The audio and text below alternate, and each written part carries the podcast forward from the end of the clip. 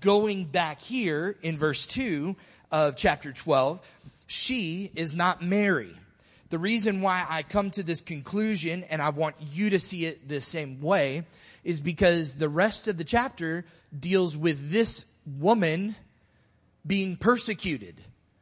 There's no evidence in the gospels anywhere of Mary, the mother of Jesus, being persecuted. But you can pick any page in the Old Testament and find the people of Israel being persecuted. Are you with me? Are you tracking with me this morning? So, she, Israel, was pregnant, crying out in birth pains and the agony of giving birth. The child to be born is the Messiah, Jesus, the Savior of the world. The valid view, the most valid view, I should say, of the woman is Israel. Um, if we see it as Mary, and some have said that, oh, well, that must be the Virgin Mary, the one stopping point is there's no evidence of Mary being persecuted. So then we have to go to the Old Testament references in Ezekiel and Isaiah that call Israel a pregnant maiden giving birth at some point, that we would have to see it as Israel. So, Isaiah chapter 26, you can go there, write a note there. We're not going to read from there today. Micah chapter 4 and 5 as well as several passages in Ezekiel 30, in the mid 30s in Ezekiel. All of them reference Israel being pregnant with birth pains. The curse that's spoken over the certain, over the serpent was certain. God said that he shall bruise the heel of the Savior, essentially, but that the Savior would bruise his head. The enemy will think that he wins, but he's going to get what's coming to him. The same is true here in Revelation chapter 12. He's believing that he's going to position himself in such a way that he can devour the child, but the child, the Bible says, was caught up to God. Here's something significant. The child that was caught up to God, if we understand him to be Jesus the Messiah, left his blood, sweat, and tears on the ground of this earth in order to redeem us. But he is outside of the realm of being defeated by an enemy. Can I get an amen? So to recap, the woman's Israel, the child's the Messiah. Now we're going to talk about the dragon. Everybody say dragon. Um, I'm going to have to stick real close to my notes today if we're going to eat. So I won't, we'll just keep going. Verse three, again, another sign appeared in heaven. Behold, a great red dragon with seven heads, ten horns on his heads. There were seven crowns. Verse four says, his tail swept down a third of the stars of heaven and cast them to the earth. And the dragon stood before the woman as she was about to bear her child so that he could devour it. The color red indicates that if this has some sort of application when it comes to celestial bodies, the color red would indicate that it's in the southern hemisphere. I want you to understand there is a constellation beneath, depending on your view, beneath the virgin, Virgo. So there's a lion at her head, which is forming basically 12 bright points. And down below her is something that looks like a serpent who is right next to her. I'll tell you the name of the serpent. There are two possibilities. The name of the constellation, one is Hydra, which is, you can still find it, Google it, look it up. Hydra. It's a water snake. That's, that's why they named it that. They call it a water snake. It's very interesting because the rest of Revelation chapter 12 says that this dragon or serpent used water as a weapon. It's really words that are weapons, but he uses, there's something interesting there to just kind of disassemble. It resembles a dragon or a serpent, and there are two constellations right at the top of it. They have seven and 10 stars respectively.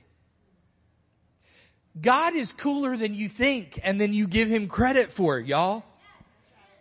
There's something amazing that John is witnessing in the way that the heavens are what Psalm, I believe it's Psalm 91 says, the heavens declare the glory of God. The sky or the expanse are his handiwork. It's amazing when you think about this. So those two smaller constellations at the top of Hydra are seven and ten stars respectively. The second legitimate possibility, there's two, is that it is the constellation Scorpius in, in our English terminology, we would call it scorpion or Scorpio. So, the head of that constellation is a red star. It's amazing. Your pastor is not a psycho. Not, i haven't lost my mind. I'm just telling you there's multiple layers to what John has seen. He is seeing something that has a spiritual implication that resembles the birth of a Messiah who is coming to save, whose life is threatened, but he is rescued and he's coming back to rescue his children. It's amazing. The devil's going to get what's coming to him as well. You can look up the star, the name of the star, the red star at the top of Scorpio or Scorpius is called Antares, A-N-T-A-R-E-S. Regardless, the dragon represents Satan, that old serpent, the ancient enemy of God.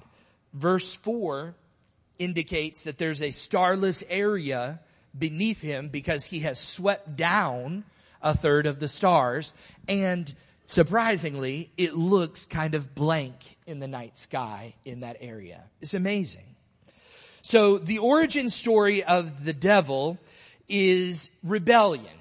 We believe, according to how we view the Bible, and I think that you should believe this way too, but by all means check it out and don't just take my word for it. Read God's word. There was a primordial battle that happened when the enemy was kicked out of heaven because of his rebellion against God. When he left, he took with him some friends. Let me pause here and say this. If you believe in angels, you had better not be a hypocrite and you better believe in demons. You say, Pastor, don't scare my kids. It's family Sunday. I'm telling you, the devil has people working for him. I said that one way. He has agents working for him. Sometimes they are human form, okay? And sometimes they're influencing leaders of countries. They're influencing social media, entertainment. They're influencing the stuff of the world and the systems of this world. I'm telling you, the enemy is real, but God is bigger than the boogeyman. This is good. It's good stuff. That was a kid reference for the kids to say amen, okay? God is always bigger than the boogeyman. So, the origin of the rebellion is pride as we read scripture, the way that we read scripture. And if you want more information, I'm telling you, take out your phone right now and put notes in your phone or write them down like Miss Julie and my beautiful wife always do. She yelled at me. You know that? She said, I always take notes too. Cause I always talk about Miss Julie, but she takes notes on her phone if it's your phone or if it's on paper, listen to me. I'm going to give you some places in scripture that you should go back and read regarding this very, very primordial um, battle that takes place. They are Psalm 82, Isaiah chapter 14, and Ezekiel chapter 28. Listen to me, church. The enemy is the one who started this but God is the one who will finish it. So the enemy instigated a war and God is going to finish him off. Okay. So let's go to verse, where were we? Four. So let's go to verse five. Verse five, she gave birth to a male child, one who is to rule or shepherd all the nations with a rod of iron, but her child was caught up to God and to his throne. That's another problem. Mary wasn't caught up or raptured or taken to God and to his throne, uh, or to a throne. Um, don't pray to the Virgin Mary. I don't want to step on your toes. I'm not telling you you're going to hell, but I'm just saying this. Ain't nobody worth praying to but God and His Son and His Spirit. Can I get an amen? Okay? She was great. I'm glad she submitted her will to the Lord and obeyed. It must have been a crazy, wild ride for her. But she is not worthy of the praise that she's been given here on earth by certain people. The woman fled into the wilderness. There's no real evidence of Mary doing this. Where she has been, uh, has a place prepared by God in which she is to be nourished for a certain amount of days. We've talked about those days in a previous message. I don't have time to break them down today because I know you smell the bacon. I will tell you, go back and listen to the message that um, talks about the days. Basically, it's equivalent to roughly three and a half years. This is a a big number in the book of Revelation. It also appears in Daniel as well. If we understand verse 5 talking about Jesus' ascension to heaven, his catching up to heaven, then chronologically persecution ramps up for Jesus' followers after he leaves the earth, which is what exactly is taking place. But there is always protection, divine protection for God's children. Amen. Also, I have some other good news. There will not only be the deliverance that has occurred, or plural, deliverances that have occurred for God's people throughout time, but there will be a final deliverance for all of God's people who are still here on the earth. Amen. And there will be a final judgment rendered against that old serpent, the dragon, he will be condemned and he will be judged. And all who have followed him and all of those agents of darkness, they will suffer the same punishment for all of eternity. This is really good news. Amen. So verse 7 through 12, let's read it. Here's the war. The war ri- arises in heaven Michael and his angels fighting against the dragon, and the dragon and his angels fought back. But he was defeated, and there was no longer any place for them in heaven. Verse 9 says this, and the great dragon was thrown down, that ancient serpent who's called the devil and Satan, the deceiver of the whole world. He was thrown down to the earth, and his angels were thrown down with him. How did he get angels? Hello? He got them through his influence to rebel against God. So he and all his buddies were cast down, thrown out. You're repeatedly told this sort of language that appears. Cast out or thrown down to the earth and his angels were thrown down with him. Verse 10, and I heard a loud voice in heaven saying, now the salvation and the power and the kingdom of our God and the authority of his Christ have come. Somebody get shouting for the accuser of the brothers and sisters have been, has been thrown down. He's been cast out. He's the one who accuses them day and night before God. You say, well, pastor, how, something's not making sense here. How is the devil in God's presence or within earshot of God to be able to accuse the people of God before God? You've got to do some study through the Old Testament and you'll find out there was, especially in Psalm 82 and Deuteronomy 32, you'll find out that there was a litigation aspect, a judicial, like a law, a court aspect in God's presence. And this persona, not a human person, he has accused the people of God. He has shot off his mouth, listen to me church, from the beginning of time. There are two things, and I'm jumping ahead of my notes because I'm so well prepared there are two things that he always, always works in doing. He did them in Genesis chapter 3. He's done them every day since until he will be finally stopped. The first is the use of his mouth and what he speaks is lies to deceive. If he can't get you by persecuting you, he will get you by deceiving you. And there are entire streams of what they call themselves Christians here in America and around the world who are being deceived by this very valid accuser of the brethren who is still deceiving like he did in the garden, but one day he will be shut up for good. Don't be deceived by him. Believe about God what God says about himself in his word. Don't be deceived about yourself. Believe what God's word says about you. That you do have peace. That you can walk in grace. That you do have an advocate with the Father. You not only had an adversary and he's still very present, but my God, you've got an advocate. You've got an advocate who's before the throne of God. Jesus himself. Y'all, this is so rich. I feel like my pocket's filling with gold. Okay? You have an advocate. The Bible says Jesus intercedes for you right now. He's praying for you. He is talking to the Father about you. Don't believe, oh, poor me, little insignificant me. God loves you.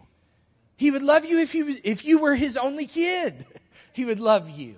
It's amazing to know the love, the depth of the love of God. Anyway, I, I got off, but I skipped some, so I'm not going to repeat it. I'm just going to keep going. Verse 11 says this, uh, after the de- declaration of the salvation and power of the kingdom and authority of Christ, then it says in verse 11, and they, who are they? The accused. It's the people of God. It's not just ethnic Jews that were born in Israel with Jewish blood, but it is you by faith in the God of Abraham who have become part of the family of God. They conquered him by two things. The blood of the Lamb, which is the work of what Jesus Christ did on the cross. And you have an active part by your word of your testimony to defeat the enemy.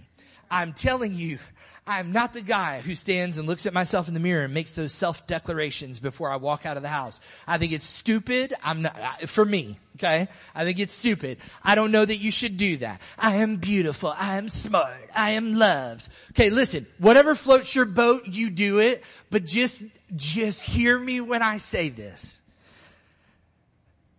Hear me when I say this. The word of your testimony, the word in your mouth produced by the synapses in your brain is powerful. It is awesome. The Bible says that power, the power of life and death are in your tongue.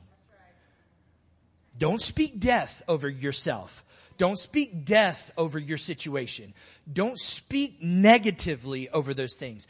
Speak as though you know the word of God and what it says about your circumstance. Now, this is not name it, claim it stuff either. Don't misquote me later. Okay. Verse 12, it says this. Oh wait, I skipped a part. It's really important. We'd all like to skip it. It's the very last phrase. For they loved not their lives even unto death. You say, well, that sounds weird. That's strange grammar. They were willing to embrace the blood of the Lamb and speak the word of their testimony, even if it meant martyrdom. This is a powerful image that John is relating to us.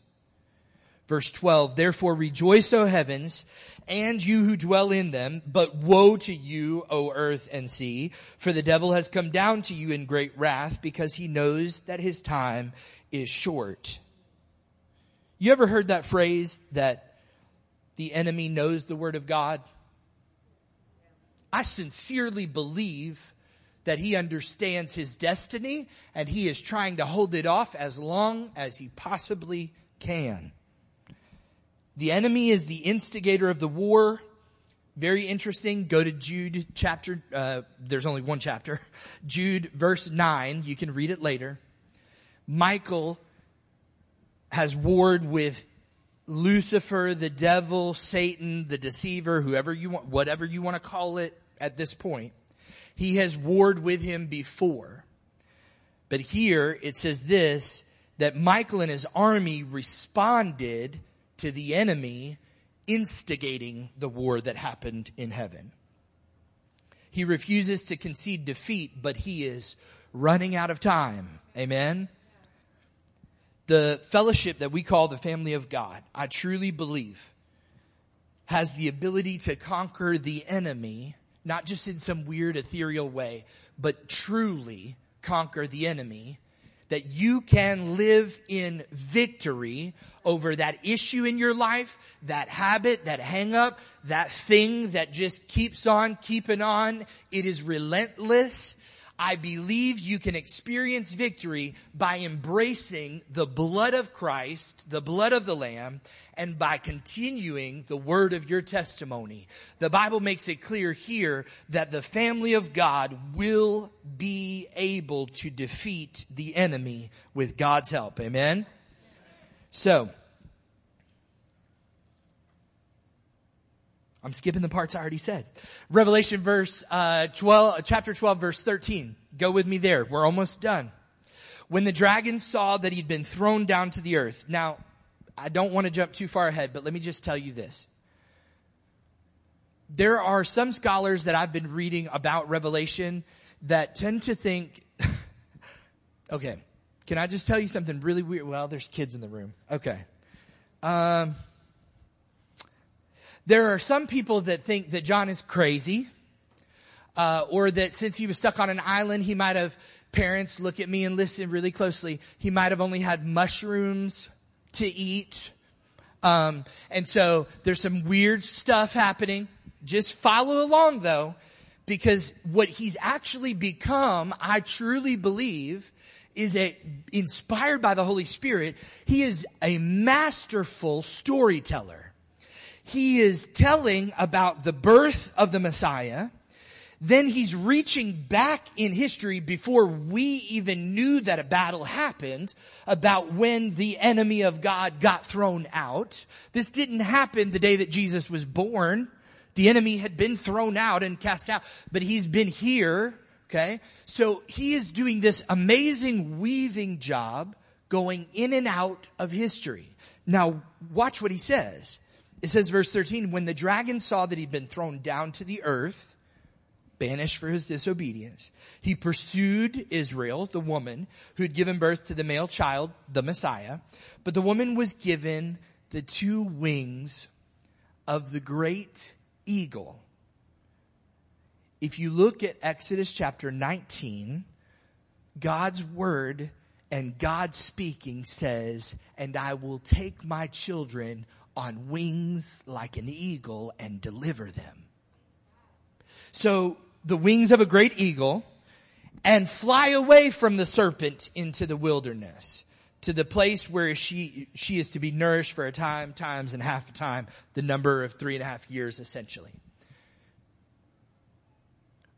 What I want to make sure to communicate to you today is this. That even in the wilderness, God is still good. You, not enough of you heard me. Even in the wilderness experiences of your life where everything is garbage and you feel like your life is a dumpster fire, God is still good. He was still good to those complaining, griping, good for nothing Israelites that were like, we wish we were slaves again. We were treated so good. And he's still good to you when you do it too. That's good that the goodness of the Lord is present even in the wilderness wandering and for us to understand that in the wildernesses of our lives, we will be nourished by a holy God who loves us and the Bible says calls us his own. That's amazing. Verse 15. So the serpent poured out water like a river out of his mouth after the woman to sweep her away with a flood. What the adversary can't do through persecution, he will attempt to do through subversion, which is what I referenced earlier. He, from his beginning of his origin story with what we know, he has undermined God's will, purpose, and plan. And he's still attempting to do that same thing today. And he's attempting to do it in this picture that John is communicating to us that he sees. It's not accidental that John sees and tells this, tells us that the head and mouth are weapons. He said it already a couple chapters ago, talking about some other images where they assaulted the believers through heads that were on the tails. There is deception that is going to come. It is already arrived. I speak by the Spirit of God today. It has arrived in the American church and many places around the world. A great deception. People have veered away from the Word of God and they've left it behind to collect dust to make God in their image instead of allow God to transform them to become like Him in His image. This is really important. Don't be that guy. Don't be that woman. So, verse 16, the earth came to the help of the woman and the earth opened up its mouth and swallowed the river that the dragon had poured from his mouth. Then the dragon became furious. Okay, here's another point about it not being Mary in just a second. Verse 17, the dragon became furious with the woman and went off to make war on the rest of her offspring and on those who keep the commandments of God and hold to the testimony of Jesus. And then it says something interesting. I'll talk about it in a second, but let me finish this thought. The dragon is upset, and we're going to call him what he is Satan, the devil, Lucifer, the deceiver. I read one scholarly work that actually gives him a funny name, Mudslinger. That's what he refers to him as all the way through his work. And I just, I think it's hilarious because that's what he does. He gets you dirty. When you listen to him, he dirties your spirit. When you work for him by gossip, by cheating, by lying, by stealing, he, he's a mudslinger for sure. But here's what happens. He gets mad that he can't get the baby because God wins so then he decides he's going to make war on her offspring, the others, the brothers and sisters of the Messiah, and those who keep the commandments of God. That's not just Jews, that's me and you who keep the commandments of God and hold to the testimony of Jesus. Let me say this. You can look this up yourself, verify it anything I say, look at me, pay attention real quick. Just, we got two minutes left, okay? Don't, don't fall asleep in the last few minutes because I'll eat your bacon. Or sausage or whatever they're cooking out there. There are no chapter and verse breaks in the original writings. Do you understand that? If you do, say yes. yes. Okay. So many transcripts actually this last phrase where it says and he stood on the sand of the sea it's not referring to the dragon standing on the sea it is there's no break and the very next phrase in chapter 13 communicates that John is at a place where he his point of view is from the sand of the sea so he is then finding himself standing on the edge of the sea or on the sea it's important because it's a it's a concurrent story. Chapters and verses are awesome. It really helps us find things. I love the fact that somebody invented it. I'm so thankful. But I'm just telling you, the full story is not finished. Will you stand with me today? I don't think the full story of God and His work in your life is finished.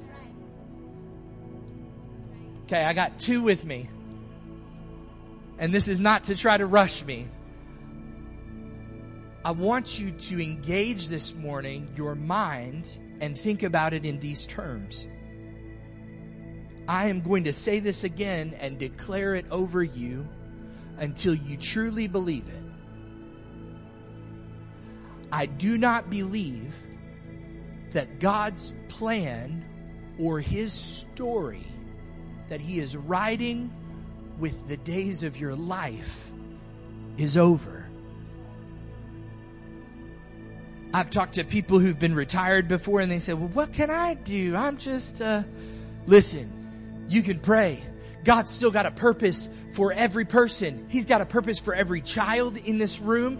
And it's not just to grow up and become successful and own a business or be a husband and a wife and a father and a mother and the things we dream about as kids. There's a deeper thing. God's not done with you yet. I'm speaking again. I really believe this in my spirit today. I'm speaking by the Spirit of God, prophesying into your spirit today that God is not done with your story. You may have hit a dead end. You may not know which way to go. There are moments in my own life I can say the same, but I am telling you something. God will win the day. He's gonna win the day. And if we give him permission, he'll win every day in our lives. I don't know what you're struggling with today, but the prayer team is gonna move out. Prayer is more important than breakfast. Okay? Wink, wink. The prayer team is going to take their place and they're going to offer prayer for you. And again, we say this all the time to make it very, very open and accessible to everybody. Come receive prayer. You say, well, pastor, you didn't preach on healthy relationships today and I've got a broken one and I need healing. It doesn't matter what you need prayer for. We're here to pray for you. But if you're struggling with something, you say whether it's internal, whether it's external, mental, physical, spiritual, I believe even when you hit what you think is a dead end, it's an opportunity for God to show up and show out in a way like he's never done before. I'm holding on to that promise for myself. I believe you should too. So will you close your eyes today with me? the worship team is going to sing one last song. And as they do, I encourage you to worship. Don't talk. Don't try to collect your things just yet. Just experience the moment of worship together. Commit yourself to the Lord. Maybe you don't have anything major in your life right now, but you're thinking something else related to the message. Commit that thing to the Lord today and ask Him for His help. If you're here today and you're willing to be vulnerable, transparent, honest in this house, with every eye closed and you say, Pastor, it's me. I need prayer. I'm dealing with something. I'm not going to pull you out of your seat to have prayer with you. I just want you to lift your hand. Every eye is closed. Every kid's eye is closed right now. If you say, Pastor, it's me. I'm dealing with something and I could use some prayer then just lift up your hand right where you are. I believe with all of my heart God sees you and knows your need. You can put your hands down, but let's worship and pray like we are going before the God of all creation who loves us and has called us his own. And today we're inspired to know that he will take care of us. Amen. So if you need prayer for any reason, whether it's healing or finances, a marriage issue, challenges at work, whatever it is, you can step out and receive prayer. My brother and sister are over here on this side and I'll be over here on this side. You can step out while we sing.